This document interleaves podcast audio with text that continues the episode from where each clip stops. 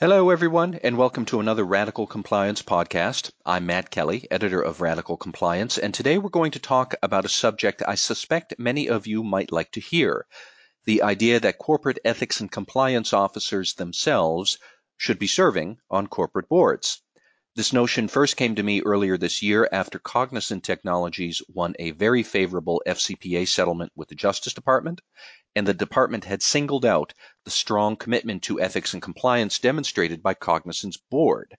And on the audit committee of that board, which would have handled decisions about the FCPA matter, were both a chief ethics and compliance officer and a corporate internal auditor.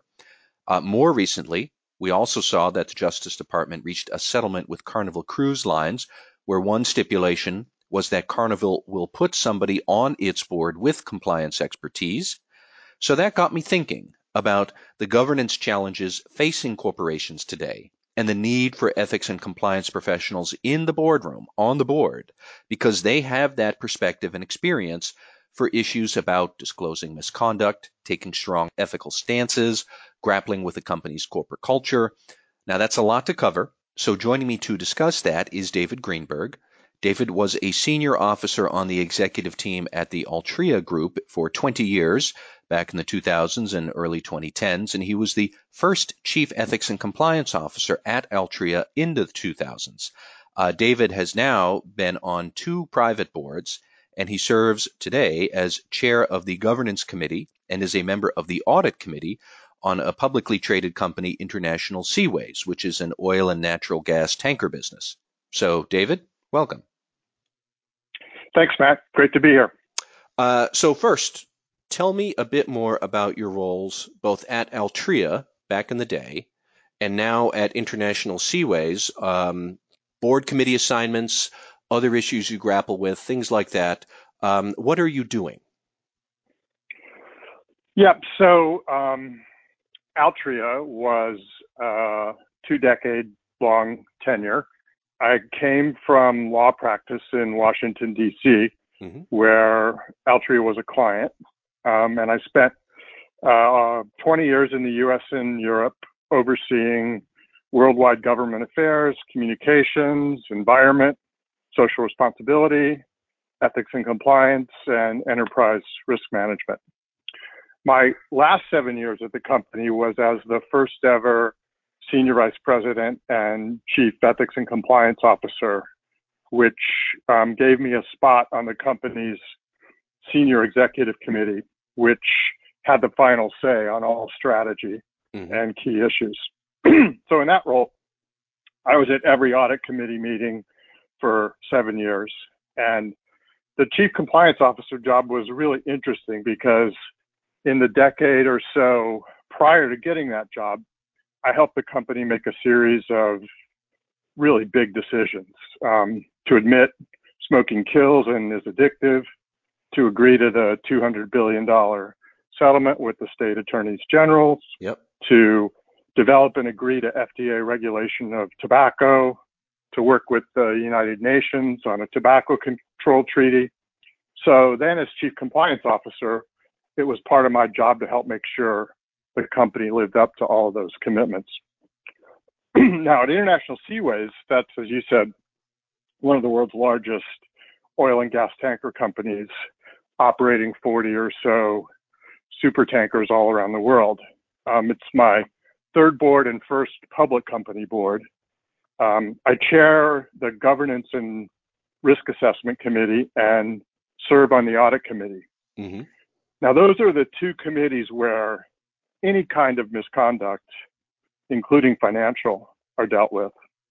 The governance committee is responsible for the structure, function, performance, and succession on the board itself, and also CEO and senior management succession, as well as ensuring the company meets many corporate, legal, and regulatory requirements.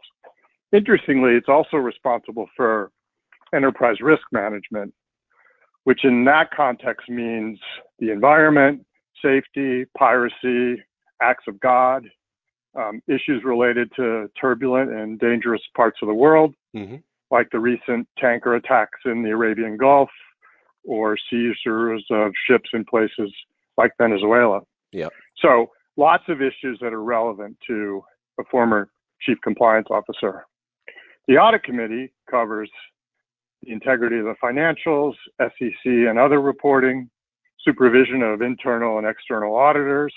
Um, so serving on those two committees has given me a really good platform for making sure I'm comfortable with how the company deals with every aspect of ethics and compliance, including having a clear strategy, the right culture and tone, uh, the right approach to whistleblowing and reporting, and the right kind of training for the company, its senior executives, and the board itself. So, respond to the thesis I laid out earlier here in my introduction that corporations are encountering more issues where ethics and compliance perspective is going to matter. And, you know, sure, sometimes that's going to be violations of law where you're thinking about disclosure of misconduct to prosecutors. But also, there seem to be a lot of issues that are not violations of law, but are more questions about corporate misconduct or corporate conduct generally or firm reputation or how doing the right thing and the perceptions thereof, like that all gets mixed into the company's value that stakeholders see out in the wide world. And it seems to me that a lot of these headaches are they're proliferating. They don't necessarily have any easy answers, but um, these are ethics and compliance issues, whether the board calls them that or not. So, am I barking up the right tree here? Listen, I, I think you're dead right. The issues are proliferating in the world. The real question is are they proliferating to the extent they should in the boardroom?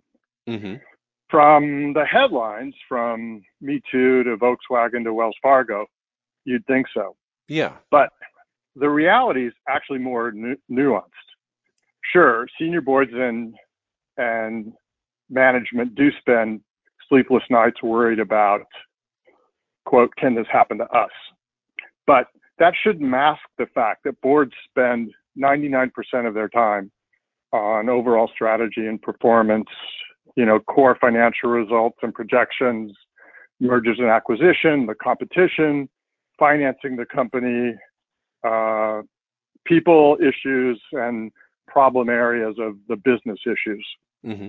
so ethics and compliance and doing the right thing still mostly comes into play in retrospect, in the wake of disaster or at the hint of a potential disaster. So the steps to prevent disaster through systems, culture, and monitoring pretty much take a back seat. Um, and here's some data on that. Okay. LRN's 2018 study of board oversight of ethics and compliance, done through off the record interviews of chief compliance officers of 25 companies around the world, found that boards overwhelmingly, um, one, fail to spend enough time or go into enough depth on ethics and compliance, often consigning it and its presentations to the last five minutes or just saying, you know, I read in the pre-board meeting packet it's all good. Let's move on.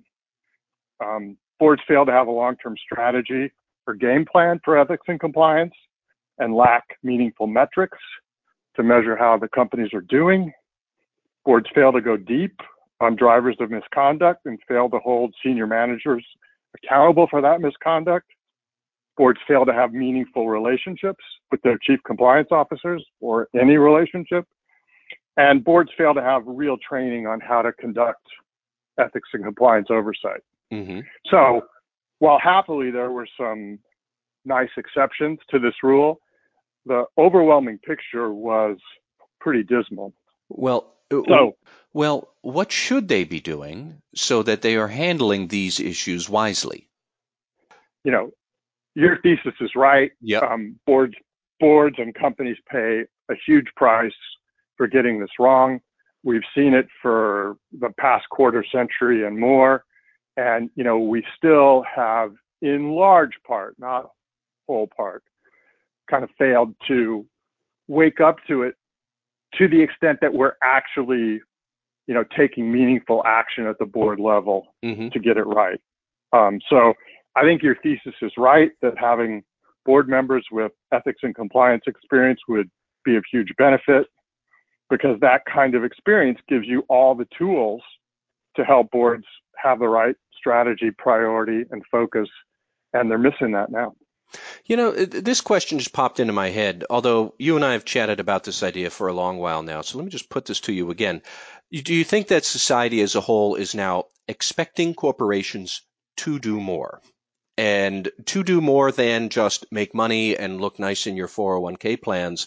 Um, you know, there's all sorts of evidence about corporate trust, and we're you know, theories that if we don't trust other institutions, we want corporations to lead in ways that we like to see. But I mean, what do you think about that idea that are we, the public, in our maddeningly vague way, but nonetheless, that you know, society is sort of asking boards or expecting boards and corporations to do more in something in a, a role that traditionally they might not have done? Um, I think that is 100% right. Um, we see more of it every day, and I don't think we're ever going back. Yeah. So I think companies have to um, be aware of the totality of their operations and the impacts those operations have on society. And I think you're right that the failure of other institutions is just going to put more and more pressure on companies to do the right thing, to speak out on public issues, to be involved in ways that, you know, the classic economic model of just maximizing profits doesn't really take into account. And I think you can see it in CEOs taking positions now on social and political issues that they never would have. And, you know, it's all going in one direction. Mm-hmm. And, you know, perhaps, you know, if we hit a big recession, um, there'll be a small period of going back to basics, but I think that the trends are pretty clear, unmistakable, and um, not going to change. So now, for all of that said, on the practical side, the fact is boards also need cybersecurity expertise. They want more female and minority members, and none of that is wrong.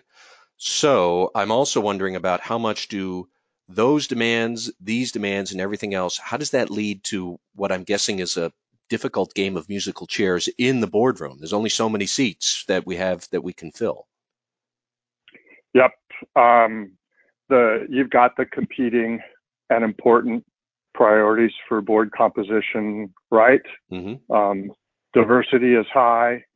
Um, industry and sector experience will always be high digital and cyber experience is really um, on the upswing, and boards will always be looking for financial expertise um, for the audit committee and other places, and boards will always be looking for significant profit and loss operating experience. So the competition for board seats um, is intense, and the kinds of issues that are on the minds of, say, governance committee chairs like me when you have to deal with a, a board vacancy um, mean that, you know, there's just a lot to think about. And I'd have to say at this point, ethics and compliance experience doesn't make it very high on the list.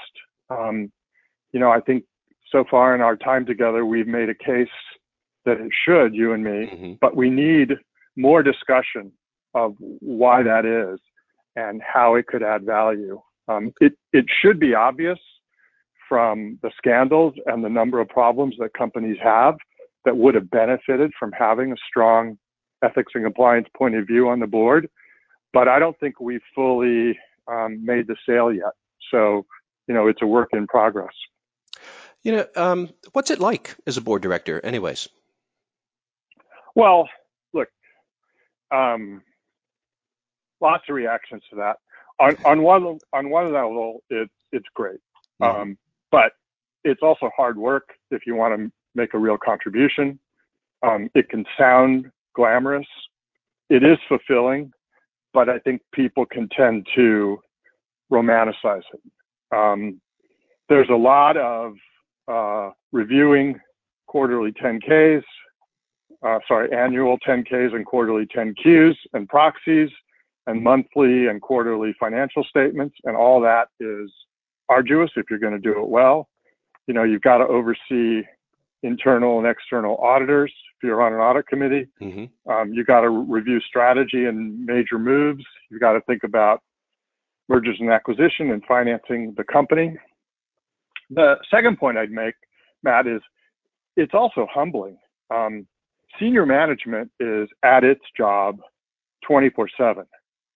Directors roll in on a quarterly basis for meetings and have periodic conference calls.